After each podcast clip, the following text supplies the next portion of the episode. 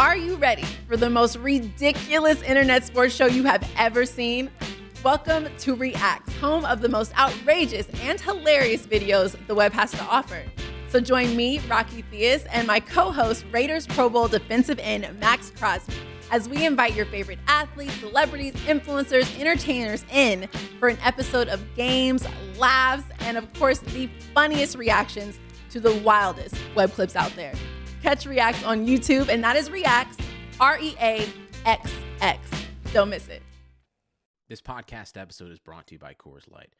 These days, everything is go, go, go. It's nonstop hustle all the time. Work, friends, family expect you to be on 24 7. Well, sometimes you just need to reach for a Coors Light because it's made to chill. Coors Light is cold lagered, cold filtered, and cold packaged. It's as crisp and refreshing as the Colorado Rockies it is literally made to chill. Coors Light is the one I choose when I need to unwind. So when you want to hit reset, reach for the beer that's made to chill. Get Coors Light in the new look delivered straight to your door with Drizzly or Instacart. Celebrate responsibly. Coors Brewing Company, Golden, Colorado. I'm Chiney Ogwumike. I'm Lisa Leslie, and we're very excited to tell you about our new podcast with Blue Wire, Front and Center. Lisa and I are breaking down what's going on in our lives, in the world, and keeping it 100. We're also learning from amazing guests as well, like Emmanuel Acho. People that show love to me, I forever got their back. Vivica A. Fox. If the foundation isn't right, then the rest of it's going to go wrong from there. And more. Subscribe to Front and Center today.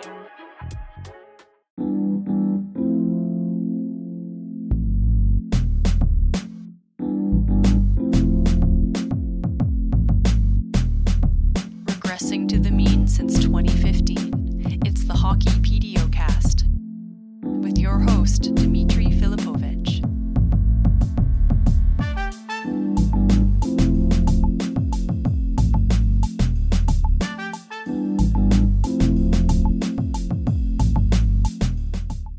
Welcome to the Hockey PDOcast. My name is Dimitri Filipovic, and joining is my good buddy Prashanth Iyer. Prashanth, what's going on, man? Not a whole lot. Uh, glad to be here. Thanks for having me. This is an exciting time. We're going to be talking about the Detroit Red Wings. It's a, it's a sense. I know. I mean, it's everybody's favorite topic, right?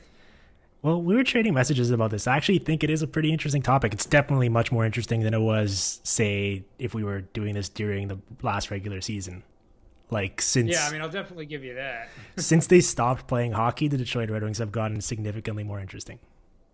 I mean, honestly, them stopping hockey was probably the best thing for the fan base because I think I really do think the sludge of the season was was just getting to them and, and basically being able to stop and move forward towards the draft and, and free agency. That's what really everyone was looking forward to. I think, you know, funnily enough, the first podcast I did with Max back, uh, you know, when we were doing Wings for Breakfast in October was talk almost previewing the draft. You know, that was going to come the following season. So it's it, it got a lot of the mess out of the way, and we could focus on the good stuff. Well, we're going to focus on all that good stuff. So I'm gonna I'm gonna tee us up here for the listeners. We're gonna do um, a series here on the PDOcast this offseason now that we're kind of getting into the depths of it and then most of the free agents have signed and most of the big moves that are going to happen have happened. And, and uh, I thought this would be a good time, kind of useful exercise for us to uh, devote some attention and some time on the PDOcast to teams that uh, we wouldn't have been talking about much otherwise. And so we're going to do this series called the Rebuildables. We're going to deep dive each of the seven teams that failed to qualify for the bubble playoffs. And we're going to get into A, how they got to this point, B, what they've been doing in the meantime and see how they fix things moving forward. And so um, the natural starting point for us with this series was the Detroit Red Wings, considering they were the worst team and they're probably the most, um, I guess, kind of fertile ground in the sense that when you're as bad as they were and sort of have as much of a clean slate as they did moving forward, it presents us with all sorts of opportunities to get creative and kind of explore different avenues and different paths and routes for improving the team moving forward. And certainly, I think we'd both agree with Steve Yzerman there. Um, it actually gives some more viability to them actually doing that as opposed to with some other bad teams where you look at the ownership and you look at the management group in place and you're like, well, there's probably a reason they're bad and they're probably going to stay that way moving forward. So at least in this case with the Red Wings, like the section of what they do moving forward, I think is going to be really fascinating for us for us to uh, to get into. Yeah, I completely agree. I mean, you know, as a Red Wings fan and someone who's watched the team for you know the better part of 20 plus years, uh, you know, over the last decade, just like you were talking about, Dimitri, you could see this coming um, for the Wings. Uh, you know, you could see the way that they were trying to sustain this 25 year playoff streak, the moves they were making, the free agents they were chasing. And really, you know, this moment was inevitable, but I think with Steve Yzerman at the helm and he's kind of come in, he's preached patience, he's preached the importance of building through the draft, not taking any uh, shortcuts, not really trying to, you know, accelerate this rebuild faster than it really can happen. I think it's finally given the Wings some hope that uh, they'll be able to come out of this valley that they're in right now, and it is quite a deep valley that they've been dug in, uh, and that they'll be able to come out on the other side and potentially build that sustainable contender, which is what I think every team's looking for right now. Well, I think it's pretty clear that part of why it's so intriguing to talk about them is they also, I would hope, reached their nadir this past year. Like I, I think when you speak about that valley, it's hard to imagine that uh, they could dig deeper when you talk about a team that went 17, 49, and 5 with a minus 123 goal differential. And to put that into perspective, uh, when I was prepping for the show, I was kind of looking at it. I'm sure you're all too familiar with this, but uh, no team in the 2000s had a lower uh, point percentage. The uh, the only team with less goals per game than than theirs uh, were there were two, and they were the 2013-14 and 2014-15 Tim Murray Sabres. Um, and so it's the I think the craziest part for me is I, I remember it seems like another lifetime ago now, but they actually started out the season in like an exciting manner, right? Like they had the Anthony Mantha explosion offensively. They won three of their first four games, I believe. And I remember heading into the year, I was like, when I was prepping, ESPN had me do my watchability rankings, and I had the Red Wings at 29th. I actually considered even having them at 30th or 31st, and I only had the Kings and the Sens worse. But my thinking was like, with this blue line, like other than Filip Hronek, I just don't see anyone here that can get the puck to Larkin and Mantha. And, and my least appealing thing to watch in that HL is teams that just like dump it off the glass or, or just have these constant turnovers in the neutral zone. And so I, I envisioned that. And so then when they got off to this hot start, there was a lot of like, oh my God, like what's going on here? And then quickly uh, things sort of reversed course. But I don't know, like, is it is it fair to say like that this is probably i think as bad as it's going to get? If anything it was like mercifully uh, cut short where they didn't have to play the final 10 or so games of the regular season because it was that bad.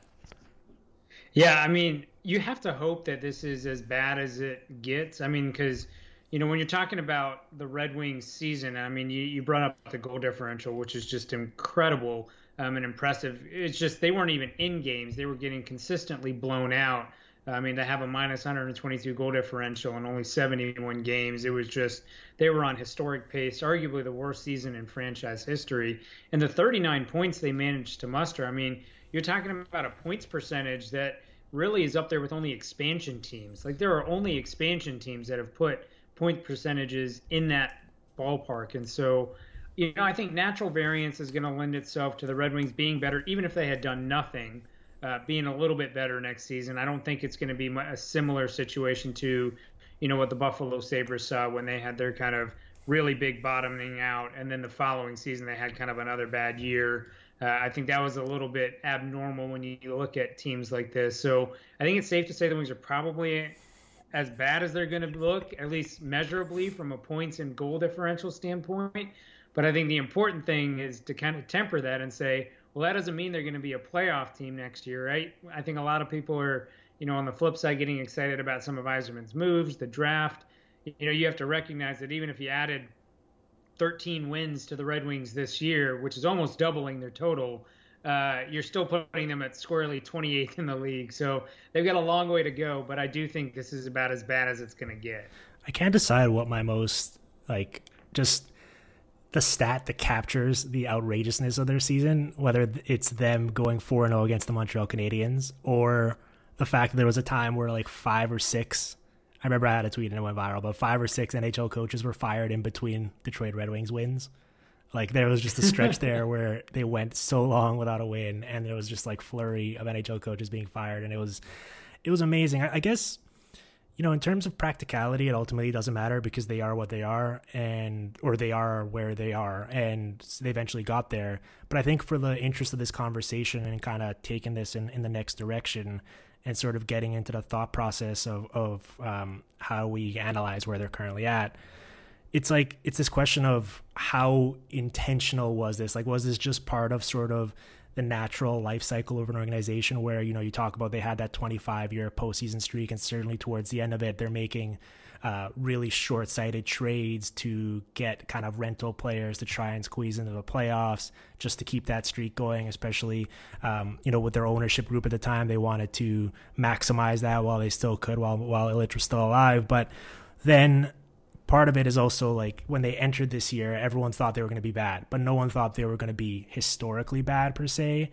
And it's not like they necessarily were you know, actively holding these blue chip prospects back and, and sort of intentionally trading away good contributors to get even worse. Like it, it felt like they were almost they were bad, and then you're right, kind of the natural variance of it just resulted in a bunch of accumulation of losses. But then they also like didn't really they just accepted it at a certain point where like, all right, well let's just embrace this because this is where things are going, as opposed to trying any sort of quick stop gaps to to stop the bleeding. Yeah, I mean, if you look back and you want to figure out, all right, let's do a postmortem and let's figure out how Detroit got to where they did. I think really the year that was problematic for them was the 2015-2016 season. At this point in time, you know, they were still a competitive hockey team. They just made the playoffs. They were still in their playoff streak. Uh, you know, Mike Ilitch is still alive. This is the team that's thinking we can still contend. And so November of 2015, the Wings hand a seven-year extension to Justin Abdelkader. I think that's kind of the first deal uh, that really signified a problem because, you know, at that time you had players like Gustav Nyquist, you had your Tomas Tatars, you had your Tomas Jurcos, your Riley Sheahans. You had a wave of young players that was, you know, still fighting to be established at the NHL level. I mean, uh, you know, fighting for more of that ice time, and a guy like Justin Abdelkader who benefited a lot from playing with Henrik Zetterberg and was able to put up a 20 goal season. I mean, he goes out and he gets rewarded with a big seven year deal when you had guys in the system you probably, you know, could have pushed up. And then the following offseason, you come to the 2016 offseason, and that's where Frans Nielsen gets a five year deal from Detroit, or sorry, six year deal from Detroit. You know, Darren Helm gets a multi year from Detroit. Uh, deal from Detroit. You get Thomas Vanek getting a deal. You get Steve Ott getting a deal. I mean, they literally went out and threw a ton of money at guys that you just don't do that. And then they followed it up, you know, with a handful of poor drafts. And I think the thing with the Red Wings was, you know, for a while they've had this reputation as being an excellent drafting team. Uh, but really, they haven't been that good. They haven't really been that good in quite some time. And they've just gotten lucky with a couple of hits randomly. You know, it'll be the guys from the late 90s is what sustained them in getting Zetterberg and Datsyuk in subsequent drafts you know, I think that's what really carried them forward. It's being able to pick up a guy like Nick Kronwall. You know, it's being able to pick up, you know, an Andreas Athanasiou and Anthony Mantha in a late first round. Those are the guys that got them there. But really, if you look at their draft history as a whole for the better part of the 2010s, it's pretty poor. And so they followed up that 2016 offseason with an atrocious 2017 draft that, you know, is really going to see them not put any sort of high caliber NHL player there. And so, kind of putting all that in there, then you have Datsyuk's departure, Zetterberg's kind of pseudo retirement right now on LTIR.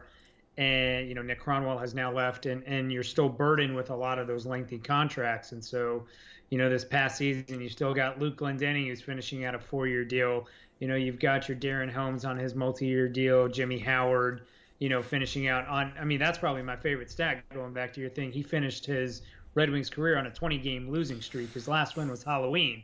Uh, you know, you have that. You have Frans Nielsen barely being able to be in the lineup. And so it was that culmination of a lot of bad decisions made about five or six years ago with retirements that happened, and you were left with just a terrible team. So I don't know that it was really intentional to be as bad as it was, because I don't really think the Wings really embraced that tank until really 2018. So I think you know 2017 2018 is maybe the first time that they really embraced it so they didn't mean to be where they got and it's kind of a, a culmination of five or six years of deals yeah, when I was trying to think of the the sort of turning point, because obviously, you know, you have this era where the 25 year postseason streak, they have six finals appearances in that time. They win four cups. I think, you know, you, have the Russian five, but you also just ahead of, they were ahead of the game in terms of what you were alluding to with the drafting. They're just dipping into the European market and being like, oh, we can just like in the sixth and seventh round get these guys and stash them. And in a couple years, they're going to come in and, and be household names and embracing skill throughout the lineup. I think also, you know, once the cap did come in to play, they were sort of uh, I don't think they get enough credit for the utilization of it in terms of pushing the boundaries and sort of um, using little avenues they could to improve their team in the short term with like just throwing a bunch of money at Marian Hossa for that one year deal, for example, or and promising them like, oh, we'll have a chance to win a cup and that's something you really want to do, or um, you know, at the time before they were outlawed, giving Henrik Zetterberg that 12 year deal to keep his cap hit right. manageable, Johan Franzen an 11 year deal to keep his cap hit manageable and keep the team together. And so, you know, obviously once the league on a, on the fly changed it and prohibited those, it winds up looking bad. But at the time, it allowed this great team to stay together, and so you kind of can't fault it. But so in terms of the turning point for when it went south, I was trying to think back to it. I think you know one obvious uh, answer is just Pavel Datsyuk deciding he's going to go back to Russia and leaving, and it's pretty clear that you know the team was. I think he saw the writing on the wall, and, and, the trajectory was already in play. And I'm not sure how much of a difference he would have made, but I don't think it's a coincidence that he leaves and they haven't made the playoffs since. Um, but the other one that I was thinking of, and I, I kind of almost didn't remember this one just because you know it was 2013, it was forever ago, but um, they were up three one against the Blackhawks in round two, and I almost like didn't remember that just because I just think of Chicago as as winning that title. And know, remember, I think they started the year uh, 21 0 3 that year. Chicago did, and they were just this dominant regular season team in that shortened uh, 48 game sprint. And then Detroit just randomly blitzed them. And I was looking back at the team, and I was like, oh, Jimmy Howard had an awesome year that year, and they had Datsyuk and Zetterberg, but you know, Damien Brunner was their leading goal scorer that postseason. Uh, you know, the blue line, there was a lot of Jonathan Ericsson. There was just like Carlo Colaiacovo was randomly playing for them. Yeah. Like there, there was, it wasn't a great team. And so they were really close to beating the the Stanley Cup champs that year, and I think that sort of um, emboldened them a little bit to moving forward. Then you know March 2014, they're trading Patrick Eaves, Järnkrok, and a second for David Legwand the following trade deadline in 2015, they're trading Mattias Janmark in a second, which turns out to be Roope Hintz for Erik Cole. And they ultimately made the playoffs those years and extended it and got to that 25 year milestone that we'll be talking about till the end of time. But it's pretty clear to kind of point back to that and be like, all right, 2013, where maybe they sort of exceeded expectations and, and, um, gave people the illusion that they were a better team than they were at that point of their uh, franchise life cycle definitely kind of steered them in the wrong direction in a couple years to come as they tried to squeeze every last drop they could out of that core. Yeah, I think you absolutely hit the nail on the head. I think for me, I also look back at that 2013 playoffs and really even predating the the Blackhawks series where they, they had the, the lead. They were up three games to one. I mean, that was just an incredible series for those that remember it. I mean, there was a one of those games where Jonathan Toews just completely lost his cool. He took three consecutive penalties. I mean, you the NBC cuts to him in the penalty box, and he's just slamming his stick, completely frustrated, screaming. You know, I've never seen him like that, and he had to really be calmed down by his teammates there. I mean, and Chicago was a dominant team in the regular season that year, but really, even before that, I mean, Detroit was the seven seed walking into the playoffs. They played a really good Ducks team, and they were actually down 3 2 in the series to the Ducks and Henrik Zetterberg scores in overtime of Game Six to actually send that to a seventh game. You know, on this weird slap shot. I still remember it. It's just this weird slap shot from the the top of the left circle off of a faceoff uh, that just seems to beat Jonas Hiller, and you're just like, huh, I don't know how that got in. And that, I mean, they shouldn't have beat the Ducks. And if they lose that series there, you just have to wonder: Do all of those moves that you just laid out happen? Do you know? Does Detroit finally say, all right? This is the time to do this because remember that the season prior, Nick Lidstrom had just retired. That was your moment to do it. You had lost Nick Lidstrom, you had lost Brian Rafalski, you know, in back-to-back years, and now this was the time to say, okay, we can tear this down and make try and get one last rush, you know, run out of Datsyuk and Zetterberg and Kronwall, that you know trio by targeting a couple years down the road. But instead, I think going up three-one on on Chicago, nearly beating them I mean, everyone remembers Game Seven in that series went to overtime, and it was a a Brent Seabrook shot that deflects off of Kronwall's skate that goes into the net. That's how Chicago beats Detroit, and that was their toughest test that year. And so again, if that doesn't happen, if Detroit doesn't get within millimeters of beating the Blackhawks, I don't think you are where you are right now. Um, even with kind of the the thought that Mike Ilitch really wanted to push this team to get as much out as uh, much out as possible while he was still alive. I think at that point maybe cooler heads prevail and you say, no, I mean I think we're not really in position right now. Well, and you see, I I believe they haven't won a playoff series since they made the playoffs in a couple years after that. I think in three in a row, and they lost in the first round in each of those years, and then they haven't made it since. But yeah, it does feel like that was kind of the last hurrah, and maybe um, it was a great story, obviously, and and I think you take that chance at at almost beating Chicago, but um, you know we know sometimes that those. Uh, the lasting image in your mind from a given playoff run can ultimately dictate a lot of decisions to come in the in the following year and, and I think that certainly played into it as well. You know, the reason I was bringing up uh, you know, the tank and in terms of like whether they stumbled into it or whether it was uh, you know, whether they were actively tanking or whether they just realized on the fly that they were going to be bad and they just didn't do anything to address it. It's like I, when I was prepping for the show, I was, I was putting together a list of the most recent kind of like truly bad teams and how they got there because I do think it's like it's a good um, starting point for the discussion in terms of the autopsy to figure out what led to that, right? And you got the very extreme examples of the 2013 and 2015 Sabres we talked about where Tim Murray comes in and he's like, you know, the NBA model. We need we need to get really bad, get a couple of top picks and hopefully turn it around that way.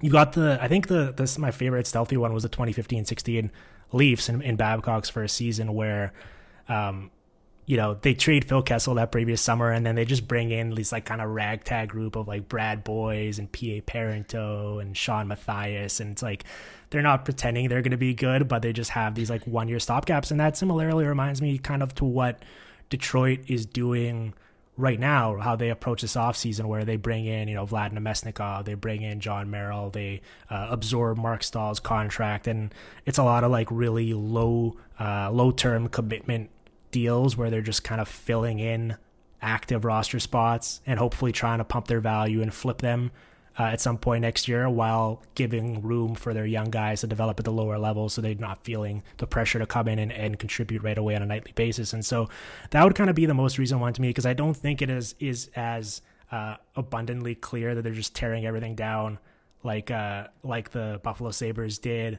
I don't think it's um, you know the 2016-17 Colorado Avalanche get lumped in a lot in this conversation because of their horrible goal differential and win percentage that year. But like that team already had a bunch of like big name players in place, and that was just like the goaltending completely submarine in that year, and and it was just the season from hell. I don't think this is what's happening in Detroit. And then you've got like the 2017-18 Ottawa Senators that just didn't understand regression and actually were bad and trade for Matt Duchene and then just completely fall apart. So it's just interesting to kind of think about all of those tanks and how they got there, comparing them to the Red Wings and sort of how they stumbled into this truly historically bad season that they just had. Yeah, it's a great point to bring up, and I think the tanking conversation is one that is just a very interesting conversation to have with people who follow the Wings closely because you know tanking has such a negative connotation for a lot of people. You know, they say, well, you know, we didn't want to intentionally be bad, and we didn't, we're not trying to subvert the system, we're not trying to work. Uh, you know, to do that here, even though it's very clear that a lot of those teams previously, I mean, the the race for McDavid was about as abundantly clear as possible, and so you know, when you look at Detroit and you talk about the concept of tanking, I think what it exactly is, is, is kind of what you described, Dimitri, in that they brought in a lot of just stop gaps and pieces that they aren't really ever going to be a part of the long term future here. They're not fooling themselves, but they're just bringing in things and they're trying things. And I think the credit I'll give Steve Yzerman is he's he's always willing to try things. You know, if you look at this past season, you know, he's a guy who he goes out, he trades for Alex Biega, who's not getting time in Vancouver. Maybe that's going to do something. He goes and gets Brendan Perlini from Chicago. Maybe that's going to do something. He gets Robbie Fabbri for Jacob De La Rose from St. Louis, and hey, maybe we can you know resurrect Fabbri's career here. Uh, you know, being able to pick up Adam Erne from Tampa as another guy who was probably not going to play a lot. So he went out, he looked for guys. There was never anybody who was going to move the needle substantially and that's fine because that's ultimately what you wanted. You needed Detroit to end up towards the bottom. You didn't want to necessarily call it tanking, even though it, it, it's effectively what it is to a certain extent. You weren't trying to push yourself all the way up, but that's fine because that was the right strategy. And now I think what you're seeing this offseason is, again, more of the same. You know, bringing in guys like Stecher and Merrill and, you know, Namestnikov and, and, and Bobby Ryan – you look at the Red Wings cap friendly page, and it's just vastly different from what it looked like three years ago. There is one guy on a deal beyond two years, and that's Dylan Larkin. Uh, you know, granted, we still have the Anthony Mantha contract to come, and you know, unless Dim- Dmytro Timashov gets more than a couple years, I expect really only Anthony Mantha and Dylan Larkin are going to be the only two guys with deals beyond two years, and that's the way it should be in the modern day NHL, being able to preserve that kind of salary cap flexibility. No, that's a really good point. Yeah, and even even Larkin himself, he's expiring the summer of 2023. So um, that's where you want to be. Like that, I think the most hopeless places where they were a year or two ago, right? When like you look at it and you'd be like, oh my god, like okay, so Jonathan Ericsson's still on the books, Darren Helm, Frans Nielsen. You just go on and on, and and and you'd think about how crazy it is, and and you know you spin it forward, and they basically have roughly 30 million dollars in cap commitments coming off the books in the next year or two, I believe. With and that includes obviously Zetterberg's buried money, but you know you've got like Stephen Weiss's buyout still, which is 1.67 million, um, and and so you've got all, all of these uh, open room. Now, obviously, how they use it is a lot different because I think it's really easy to just tear it down. It's much more difficult to build something of substance, but at least they have that flexibility, which is, I think, um, where you want to be in terms of starting point. So we're going to talk more about what they've been doing since you alluded to a lot of those moves already. Uh, we're going to take a quick break here to hear from a sponsor, and then we're going to uh, dive right into that. Sponsoring today's episode of the Hockey PDOcast is Bet Online. You might not be going to a game this year as we wait for the world to sort itself out and for this pandemic to end and for it to be safe to go back to live sporting events. But in the meantime, you can still be in on the action at Bet Online. Bet Online is going the extra mile to make sure you can get in on every possible chance to win this season. From game spreads and totals to team, player, and coaching props, Bet Online gives you more options to wager than anywhere else. Obviously, there's no hockey or basketball on right now anymore with their seasons over, but football's still on.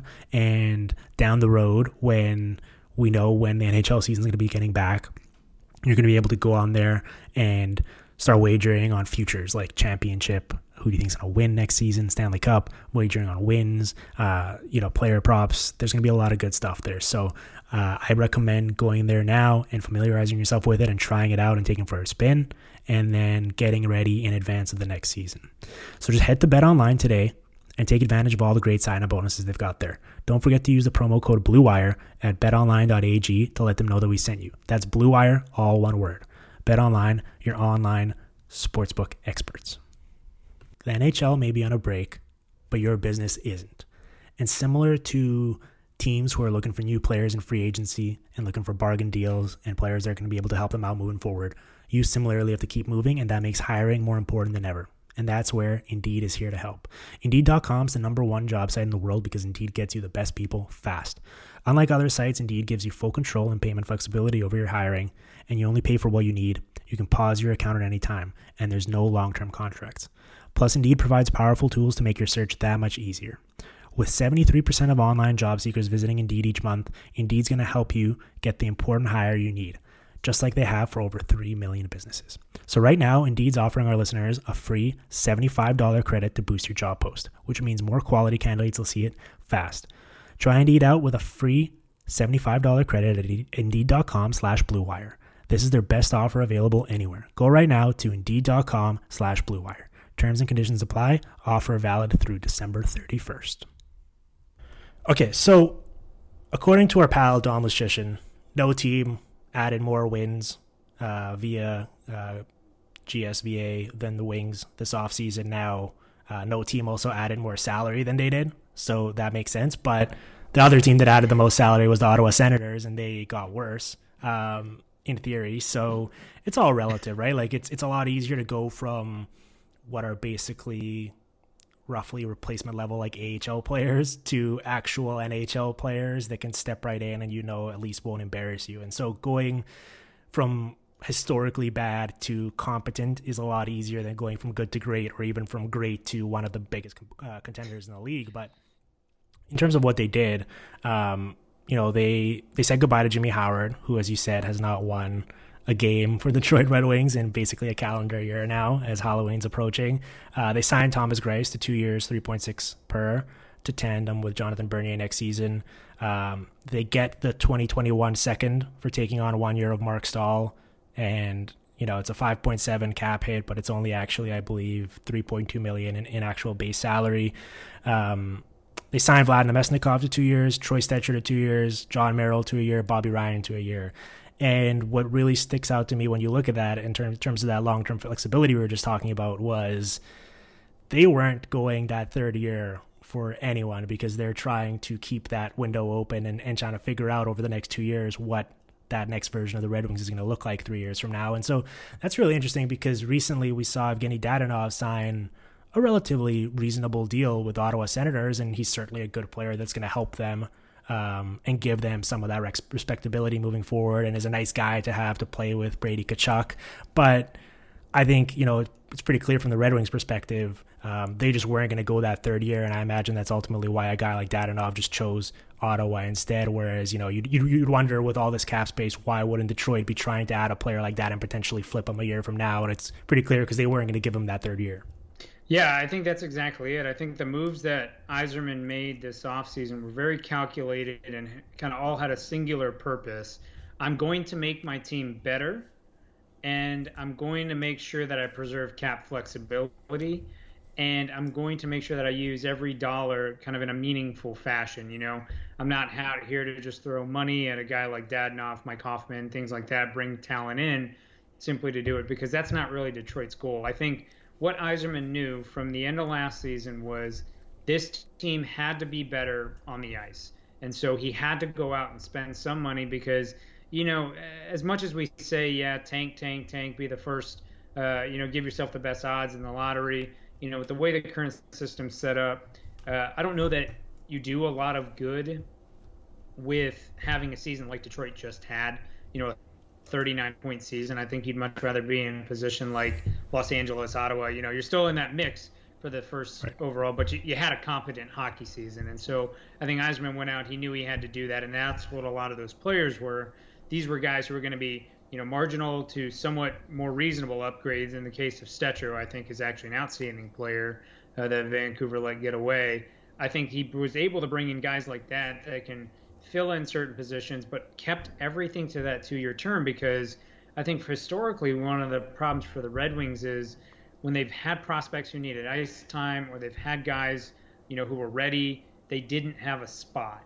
And so now Detroit's starting to stock up that prospect cabinet. They've done a good job in the last three drafts and adding guys like, you know, from Filip Zadina to Joe Veleno to Jonathan Berggren, you know, most recently with Lucas Raymond, Theodore Niederbach you, are starting to add a lot of talent that is going to need to see the NHL level probably in the next one to three years, depending on who you're talking about. And so, with those guys, with that cap flexibility, I think that's a key thing that Yzerman's really keyed on. on. And then I think the other principle that I'm kind of taking away from here is I think he understands the concept of you pay your stars term, and those are the only guys who get term.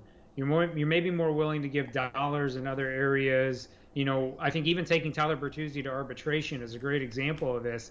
You know, I don't think Bertuzzi's in the same tier as your Anthony Mantha and your Dylan Larkin, and he's going to arbitration when you know maybe the smarter move to a lot of people would have been given four or five years. So I think those principles are really starting to come out in Yzerman's plan. Watching him for a second year, uh, I think he's really looking to preserve that cap flexibility and roster spot, and is trying to be intentional with every dollar he has.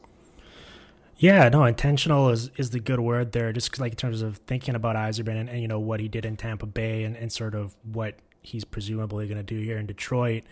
Like the best thing you can say about him is that sort of intentional nature, or kind of like decisiveness or being able to critically evaluate what you have yourself as opposed to just kind of focusing on what other talent is out there in the league and sort of realizing and kind of ruthlessly sometimes like detaching yourself from a player you might think has value around the league but isn't a core player of yours. I mean, we saw, you know, in Tampa Bay when he's like moving guys like, you know, Cory Conacher, who's this great story, who's producing numbers for Ben Bishop, or flipping Jonathan Drouin for Mikhail Sergachev, or, or you know, being able to sort of um, make decisions like that. And so when you're evaluating like who's really bolted down here in Detroit and who's a core member, the list is pretty short in terms of actual NHL players right now that are that are producing for the Detroit Red Wings, and everyone else is going to take and and and with the cap flexibility they do have, I mean they still have at this point $19 million in cap space moving forward for this coming season.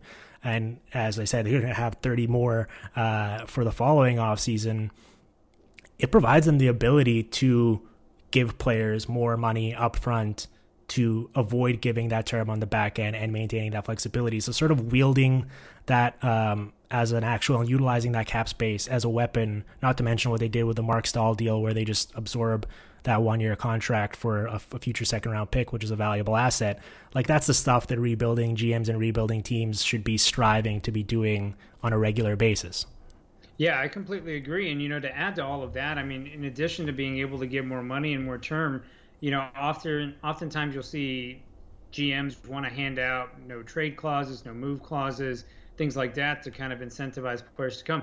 He didn't hand out a single one of those to anybody he signed this offseason, and that was another big issue for the Red Wings was they had so many guys that had, you know, no trade clauses, no move clauses. You know, the Frans Nielsen one in particular, you know, he had a no move clause for the first couple of years of his deal, and now he's still got a modified no trade clause as you're getting towards the end. I mean, you look at all the deals that he signed, Yzerman has signed in the last two years. Really, only uh, has a modified no trade clause, and that's it. None of the guys he added this offseason do, and so I think that's a really important aspect of Yzerman is again he's not having to go and really hamstring his ability to be flexible with this roster.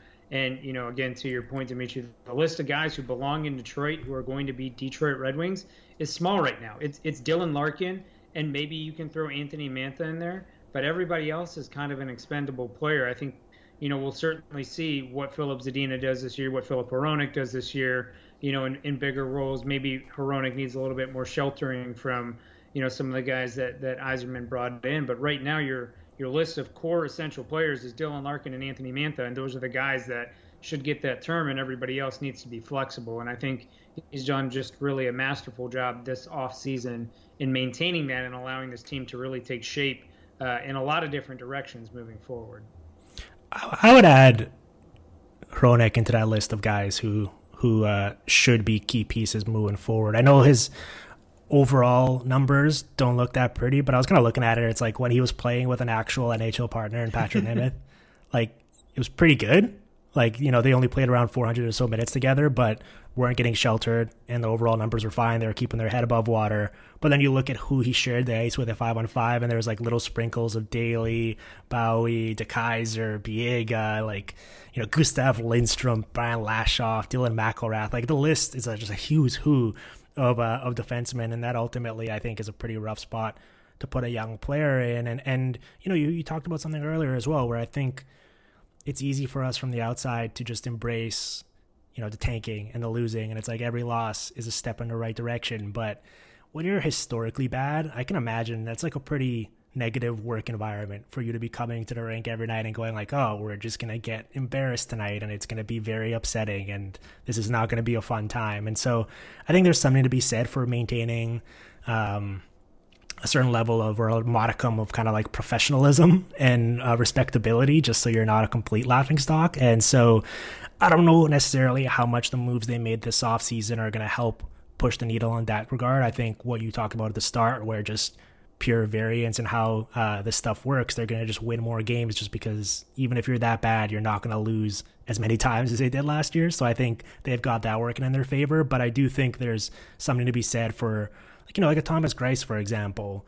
I don't think he's like the sexiest name or he's not going to make a big difference. And I think it's going to be a pretty jarring change for him to go from Barry Trotz's Islanders to this defensive environment. But at this point of his career, like he's kind of seen it all and done it all. And, you know, he's been on some bad defensive teams as well with those Doug Weight Islanders before Trotz came over. So I think just having someone in place like that is, uh, is certainly going to kind of like help steady things a little bit. So, and I think the other thing that, that, um, with the limited term and the no move, uh, not handing out any of those sort of restrictions for trades, you know, in 2018, they had 10 draft picks. In 2019, they had 11 picks. This past year, or like last month in the draft, they had 12 picks. They've already got nine so far for the 2021 draft, including three in the second round. And when you look at that list of players and all the expiring deals, it's not necessarily anyone that's going to move the needle, but just considering how we know how NHL trade deadlines work and the fact that the Red Wings have the ability to uh, retain up to three contracts at 50% uh, in the following trade deadline, like you can certainly see some of these names getting moved for a third round pick here, a fourth round pick here. And so I, I imagine that come the 20, 21 draft, they're going to be stocked with, uh, you know, closer to maybe 12 or 13 picks at that point. Yeah, and I think that's going to be a move for Yzerman to look for the next couple of years, really, because the 2021 draft is going to be a little bit of a down draft, you know, in terms of elite talent at the top. I think relative to this past year, I think this past year is kind of one of the stronger drafts we've seen. But you come back to 2022 and 2023, and some of the names you're looking at at the top of the draft, uh, particularly in 2022, I mean, you have some outstanding talent there. So I think a lot of Yzerman's work moving forward should be in the name of acquiring elite talent. And in my opinion, right now, the best way to do that is trying to find a way to get multiple picks in 2022's first round or 2023's first round. I think that's going to be the way forward for him. And so my estimation is a lot of these guys having those two year deals is going to be potentially I can flip them, you know, at the 2022 deadline to try and get another pick in the 2022 first round or second round. And same thing, you know, potentially uh, using some of the picks they have in 2021 to trade back into the 2022 draft in a higher round if there's a guy that another team is looking at. So I think that's kind of the strategy moving forward where I see kind of Yzerman looking at is, is what's my best shot at elite talent I think right now it's the first round in 2022 and 2023, and how does he maximize that value there? He's already done uh, quite a good job of accumulating picks, you know, throughout, um, you know, the last couple of years. I mean, you know, we t- we've talked about Andreas Athanasiou at length, I think, on previous PDO casts. Hmm. Uh, unfortunately, it didn't work out for him in Detroit. It also didn't work out for him in Edmonton, but they got two picks out of Edmonton for it, and Edmonton's not even gonna, you know, keep him around. And so, being able to do those kinds of moves is going to be key uh, I think moving forward, particularly the next couple of years. I mean, just having the cap flexibility. I was looking at uh, this past trade deadline and just to see some of the stuff because like it was such a blur and there were so many uh, trades coming that it was kind of tough to retain all of that information at once. And it's like the Leafs somehow got involved in that Robin Lehner trade to Vegas, and they basically just absorbed 1.1 million in cap space as like a third party, and they afforded themselves a free fifth round pick in doing so. And it's like you know Steve Yzerman's going to be involved in all sorts of that stuff where he's like, he shouldn't be even at calling all of the GMs and saying, do you want something from our team? He should be like, just keep me apprised of if you're planning on making any moves and allow us to kind of help facilitate that for you, like for, you know, a small little sweetener in return, you know, but, but mostly out of the goodness of our heart. I mean, especially with the way the salary cap is, is seems like it's going to be parked for the next couple of years. I think you're going to have teams that are going to have to face consequences. I mean, we're already seeing it with what Vegas had to do with Nate Schmidt. We're seeing it with Tampa having to try and waive Tyler Johnson to get someone to bite on it. I think you're going to find teams that, as they get closer to the trade deadline, they want to get better. They don't have the space. Uh, and so Detroit's going to be sitting right there, and Steve Yzerman's going to be saying, "Hey, I've got I've got 10 million in cap space that I didn't bother to use. You know, just keep just let me know, and and I'm happy to retain some salary for you so that you can add this piece. But oh, by the way, just throw throw me a pick over here and let's see how that goes. So you know, I think that's a move. I think a lot of people in the past are accustomed to Ken Holland taking that space and really spending it to the cap.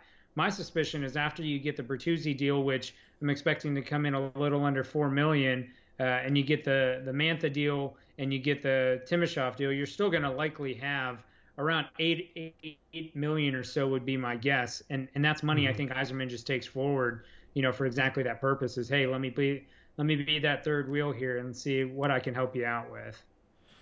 Were you surprised that um they decided to buy out Justin Abdelkader as opposed to just sort of biting the bullet and and uh, just kind of letting because what it was a four point two five for like three more years and then you'd be done with it as opposed to spreading it out over six years. I know it's like a much more manageable one million dollar cap hit or so over those six years, or I guess over the final three years of that at the back end. But it was just that seemed like a kind of maybe it was just purely like let's just get him out of here um, because it doesn't really fit with what we're currently moving with uh, going forward. But just in terms of like the finances, considering they do have the cap room over the next couple years, it would have struck me that you'd prefer to have that money off the books now as opposed to kind of lingering in years four, five, and six. Yeah, I think that's exactly it. I think really the decision to buy out Abdelkader was a bit surprising for me just because, you know, I haven't really seen the Wings demonstrate that in the past, like the ability to recognize the need to buy out. I mean, yes, they bought out Stephen Weiss. Yes, they did it with Xavier Ouellet to a certain extent. Um, but Justin Abdelkader was a guy who had an A on his chest. And so that's not something the Wings have typically done. That being said, you know, like we just talked about, the salary cap the next three years is likely not moving a whole lot. Every dollar matters. And having $4.25 million tied up in a player that as recently as last season was demonstrating difficulty staying in your lineup. You know, yes, he's been a, a good Red Wing. Yes, he's been around for a period of time, but that's $4.25 million you can't allocate elsewhere. You know, if you don't make that move, you can't make a Marc Staal type move where you go out and take salary in exchange for a pick. So, yeah, I mean, the ability to lower his cost from 4.25 to 1.8 million this year is key, and then that's still 2.3 million in 2021 and another 2.3 million in 2022. So, you know, you've essentially bought yourself about 6.3 million dollars over the course of three seasons to utilize in a fashion where you can acquire picks, be able to retain salary for teams, you know, and, and use that money more, uh, you know, effectively. Or, you know, in the case of, you know, some organizations, if you're just struggling financially, that's money that you're saving, you know, at that point, you know, when you think about how the cap is calculated on a daily basis. So, ultimately, I think that's a that's a shrewd move for Yzerman to buy himself some extra space. And again, the that deal coming off the books is the reason why you only have Larkin as the only one with a contract beyond two years. Otherwise, it would have been Larkin and Abdelkader. And again, that doesn't just fit with the Red Wings philosophy. So I think it was a really smart move. Definitely caught me by surprise, but makes a lot of sense when you see what the Wings want to do. All right, well, let's spin this forward then in terms of um, you know how they fix things or sort of what the next couple years are going to look like. We've already talked about some sort of avenues for them to explore in terms of helping teams facilitate deals in exchange for picks or future assets, uh, taking on contracts as they did with Marc Staal's. You know, the one thing that I that I noticed you didn't mention there was, and for a team that has all of their picks moving forward and a surplus of second round picks and third round picks, is the opportunity for an offer sheet, which is. Uh, an interesting avenue. I think certainly if, if there's someone who wouldn't be afraid of the uh, of the ramifications of that, it would be Steve Yzerman. Um, and you know, it, it, was. I remember at the start of the offseason, like he was linked to, you know, especially like Erik Cernak, for example, or with his familiarity with him, he was the one that went out and acquired him and brought him to Tampa Bay in the first place. Seems like that's a player that could be had for whatever the four point million or whatever limit is, where you're not even giving up premium. You're basically giving up just a second round pick. And with Tampa Bay's position, they wouldn't be able to do so. But like I like I like I sort of expected or presume would happen. Uh, all talk of offer sheets has uh, has quieted down and dwindled down as uh, it would just be too exotic and too fun for the uh, for the NHL. Yeah, I mean, you know, we can't have fun in the NHL. I mean, everyone knows how much we were out of control when Montreal offer sheeted Sebastian Aho last year. So we they know we can't handle it again, especially if you actually get a competent offer sheet kind of handed out. You know, and so I I think if you're Steve Yzerman, what you have to sit back and think about is what's the best way for me to inject elite talent onto this roster. Um, because that's the key, and that's the key for any GM looking to rebuild. Is it's not you know how do I do the you know how do I add these good players? How do I add these quality players? What do I make that trade? The the end of the game is how do I get elite talent onto my roster? If you're looking for how some of these bad teams have dug themselves out, it's with finding a way to have elite talent. It's Tampa, you know, getting lucky with Kucherov and Point in the draft it's you know you you're looking at Colorado getting more and more production out of Nathan MacKinnon, and then being able to add Cale Makar, and that's the push forward. You know, Vancouver's getting excited with the addition of Quinn Hughes and Elias Pettersson, right? That's the way forward. So you got to find a way to do it. I think most commonly we think of that being through the draft, as that's how a lot of those guys were added in that situation. That being said, if you have teams that are in really hamstrung positions you know, you look at a team like Tampa, you look at a team like St. Louis that is struggling, and they have guys that are going to be restricted free agents.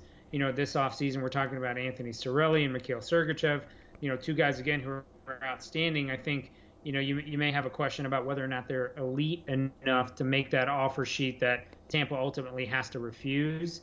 Um, I think that's going to be the question for Yzerman at the end of the game is can he make that offer sheet to a player that is elite – that is going to move him you know, in the next direction. I mean, the interesting one for me is, you know, if you look at the end of the 2020 or you look at the I think the 2022 off season, that's where you have guys like Matthew Tkachuk, Brayden Point, you know, Zach Werenski. Those are the guys who are going to be your RFAs in that time frame, and maybe that's your opportunity to capitalize. I don't necessarily see any of the guys this offseason as being totally noteworthy to jump after from that Yzerman standpoint, given the cost of draft picks that go there.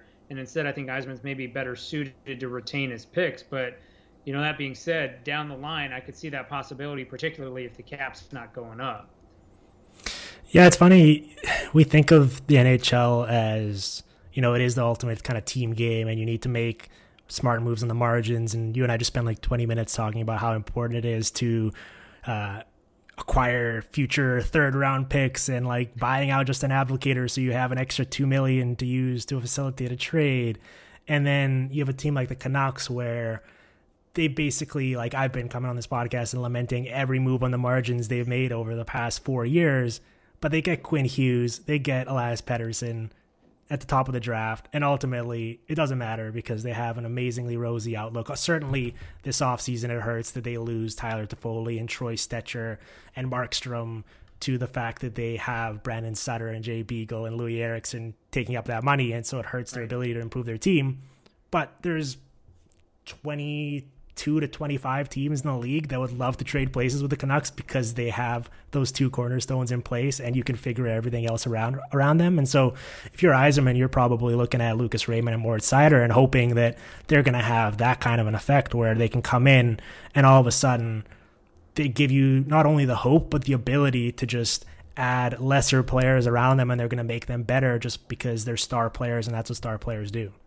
Yeah, that's exactly it. And I think, you know, going back to some of the other stuff you were just talking about there, what you really want is, you know, when you get into Vancouver's position, you want the house to be clean so that when you're ready to roll, when you get that elite talent, you can really hit, oh, you know, go at all cylinders. I think that's the key. You know, where you see problems is when you're Edmonton and you add Connor McDavid and Leon Draisaitl, but your house isn't clean. You've got Zach Kassian, and you still got you know, Milan Lucic, you've got a lot of bad contracts in there. You've got Kris Russell, you haven't found a goaltender, you're still paying Mike Smith, things like that. That's when you're you're holding back your elite talent.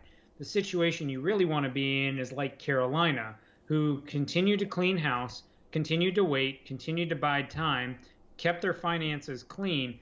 Andrei Svechnikov drops in their lap. Then they go out, they get Dougie Hamilton. Jaccob Slavin ascends, Sebastian Aho ascends. They have Ter- Teuvo Teravainen, who they got as a you know uh, com- almost a cap uh, casualty from from Chicago, yep. and now Carolina's building a sustainable contender. So Yzerman to me is basically keeping the house clean, keeping the books free and flexible, so that when you do get that infusion of elite talent, whether that's Lucas Raymond coming over and, and dominating, I mean right now we're seeing Jonathan Berggren absolutely lighting up the SHL.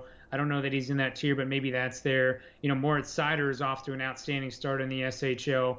If you're getting those guys coming over and they really demonstrate that that propensity to be elite, that's the right time to then start using that money. So I think he's doing a good job of keeping those books clean so that when you have that infusion of elite talent, whether that's the guys they've got now, that's the 2022 draft, the 2023 draft, whatever it may be, he is ready to go. And I think that's the thing that a lot of GMs miss is both things are important, but ultimately the elite talent's what's going to get you the wins. But you're not going to be able to maximize that unless you have the house clean. And so I think he's doing that house cleaning and house tidying now in hopes that he gets somebody elite in the near future.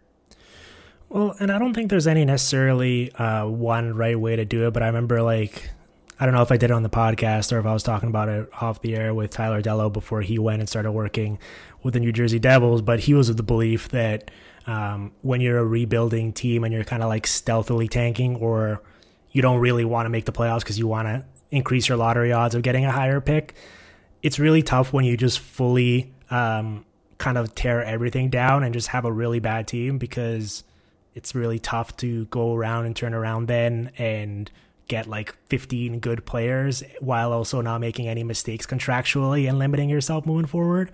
He was he was of the belief that you know you want to keep kind of accumulating and adding talent to your skater group while having really bad goaltending almost intentionally to submarine the results, but actually kind of under the like under the hood being pretty decent, and then all of a sudden you get better goaltending and the results start to come, and it's tough because you can't necessarily flip that switch in terms of guaranteeing that any goalie you add is suddenly going to have good results for you. But it was interesting kind of to watch how they uh, navigated last year with Jimmy Howard and Jonathan Bernier, where Bernier was actually, I think, playing pretty well. You know, his raw save percentage wasn't anything amazing, but just in terms of goals saved above expected and basically what you'd expect from him given the defensive environment, he was basically like a net neutral and gave them a very uh, reasonable performance, whereas Howard was minus 27 goals above expected and, and didn't win, uh, as you mentioned, in basically a year. And so, you know, they go out and they add Thomas Greiss.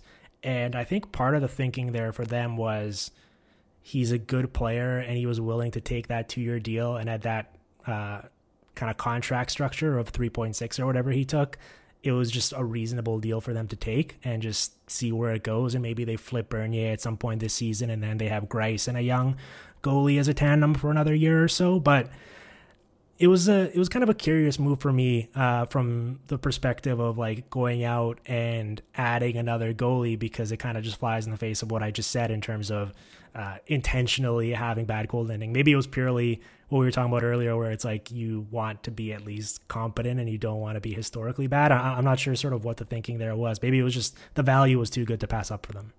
Yeah, I think you raise an excellent point. And, you know, I've had a similar conversation with Chris Watkins, you know, on Twitter where you know, when you talk to him about some of the Wings moves and, and get his perspective, he thinks the single most damaging move the Wings made was signing Thomas Greiss, because mm. exactly to your point, uh, goaltender is that X factor where you just don't know always what you're going to get, but you know you could end up in a scenario where your goaltenders are actually just night in and night out bailing you out. And I mean, to a certain extent, Jonathan Bernier from December on was arguably one of the top 10 goalies in the NHL. I think his October and November were quite rough, but you look at December really into March before the play stopped, and you know by goalie goals above uh, replacement, he was I believe 10th or 9th in the NHL if I'm remembering correctly. So you know that that can really undo you here. And now having uh, you know Thomas Greiss and Bernier, you could be looking at a scenario where your goalies are just kind of bailing out your defense and they're stealing games for you. And it's almost a little bit of what happened to the Buffalo Sabres when they were trying to intentionally tank and they actually had to start trading goalies out because yeah, Michael successful. was playing too well. Right. Michael Neuvirth, they're right. like, we got to get this guy out of here. Too good. So you know you had yeah. to move him out, and so you almost wonder if Detroit's going to run into a scenario like that. But you know that being said, my personal belief was the Red Wings were so bad last year that I don't think there's a chance they are too good this year. And I think a lot of if you watched the team last year, you know, you just saw how much this weighed on, you know, guys like Dylan Larkin. You mentioned Filip Hronek last year. That really weighed on them as young players. You know, I think at the end of the day, you want to be just somewhat more competitive. I think it's a risk. I think it's by far the riskiest deal. Uh, you know, Yzerman handed out was to the to to Greiss. But that being said, I think they were so bad. I, I think this is merely going to just keep them competitive. And again, even if you're talking about a net, you know, 26 points, they increase their point value by 26 points. You're still the you're still the fourth worst team in the NHL. Uh, so I, I don't think there's that jeopardy there. But who knows? This is the variable that everyone is really uncertain on how to project. Yeah, yeah, it's tough. Like I I was looking at it. Thomas Greiss has basically been a 915 goal, goal goalie for his career. The one outlier was 2017-18, where it was just a clown show with Doug Weight's defensive system in front of him, and he had an 892 that year. And so uh, maybe if you're kind of projecting ahead, it won't ultimately matter because as sort of average or reliable as Thomas Greiss is with the team in front of him, probably won't do a 915 save percentage again, regardless of how well he plays. So it might not matter. But yeah, it, it's it's an interesting sort of just thought exercise to think about like – it, it, that Neuvirth situation was was so comical. Where um, they were just like freaking out that he was stealing them, kind of in spite of the Yeah. performance in front of him. He was stealing, and then you've got the fans cheering for the Coyotes to win in Buffalo, and so. Yeah, I mean, I think there's a lot of sort of uh, kind of tangential stuff that goes along with it. I'm sure Steve Yzerman's looking, he's like, oh man, jokers like at Dim Filipovic are tweeting these stark, snarky stats about how John uh, Jimmy Howard has lost like 25 games in a row. We can't have that. And so, like, yeah, I, I get it. It, it. it makes sense. I don't think it ultimately changes that much. I think it's all relatively speaking, like with all these deals. Like, I, I like Vlad Namestnikov as a player. I think the way his career arc has yo-yoed from playing with Stamkos and Kucherov and being on Tampa Bay's top power play unit to getting buried on the Rangers to going to Ottawa and then to playing with Nathan MacKinnon and literally scoring two goals in game seven against the Stars and being four minutes away from being like a playoff hero to now being on the Red Wings. Like that's kind of one of the most fascinating career paths for me. But as much as I like him and as much as I like Troy Stecher, you're right. When you're as far away as the Red Wings displayed they were last year, ultimately it won't matter for the results of 2020, 2021, but it will help in terms of the process of what the team looks like in the years to come, just based on helping the other young players and also potentially getting flipped for future picks down the road. Yeah, I think that's exactly it. And you know, to to the point you were making about your conversation with Tyler, I think this is a little bit of that adding guys who are somewhat young to basically see could they be a part of this team moving forward as that kind of quote unquote supporting cast. I mean, you know, Stecher's 26, Merrill's 28. I mean, these are guys who could potentially play, play for the team, you know, five, six years, depending on, uh, you know, their performance here. And I think this is a lot of Yzerman's moves last season, going out for Fabbri, who's 24, you know, Timashov, who's 24, uh, you know, going after, uh, you know, Adam Erne, who is 25, Perlini is kind of on the younger side. So I think he was doing that and fishing for those guys, but, you know, we'll, we'll, we'll certainly see how this plays out moving forward. Yes, we will. Well, I think we uh I think we about covered it. Was there anything else uh with the Red Wings and the rebuild that we that we failed to touch on? I feel like we kind of uh achieved our task of discussing how they got here, what they've been doing and how they fix things moving forward. I think we've I think we've got it. So, you know, I think keep an eye out in the next couple of years and see how all this plays out. well, we'll certainly look back at that. Um, this was a blast, man. I'm glad we got to do this. Uh, hopefully, it wasn't too de- depressing for uh, for Detroit fans that were listening, and hopefully, fans of other teams could be able to uh, take note and kind of uh, get some instruction in terms of uh, you know roster building and sort of dra- theory in terms of construction and, and what you do with your team if you're in a rebuilding position. So, Prashanth, this is a blast. Um, plug some stuff. Where can people check you out online, and uh, where can people listen to your podcast? Yeah, so you can uh, always find me on Twitter at iyer underscore Prashanth. You'll find basically 100% of my unfiltered thoughts there at this point, as I don't get around to a lot of writing. But, uh, you know, I also have a podcast through The Athletic with Max Bultman. It's called Wings for Breakfast. We, you know, try to record about once a week or so. So give us a listen, uh, you know, if you and if you like what you heard. Awesome, man. This was a blast, and we'll definitely, like you said, check back in. Hopefully Yeah. sooner than a couple of years, but we'll get to chat sometime down the road. So uh, have a good one and enjoy the off season. Thanks, man. You too. So that's going to be it for today's episode of the Hockey PDO As always, I'd like to thank everyone for listening to today's show.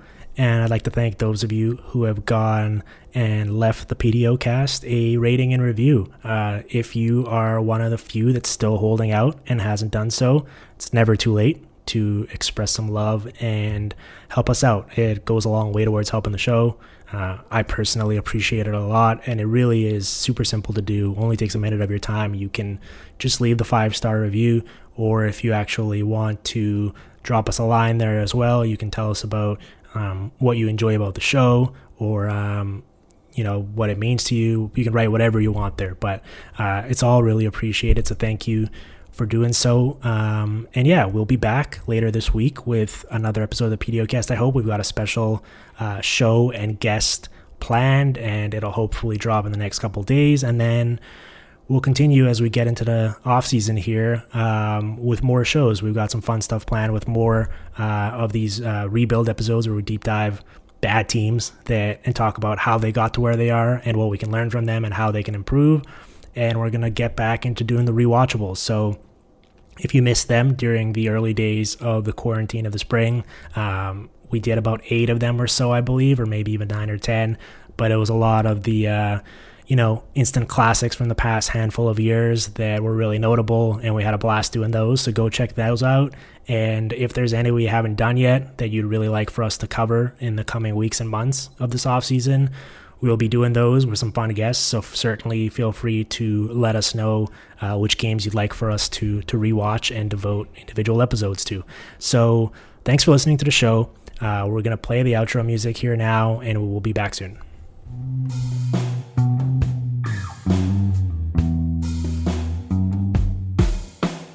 The Hockey on Twitter at Dim Filipovic and on SoundCloud at soundcloud.com slash hockeypdocast.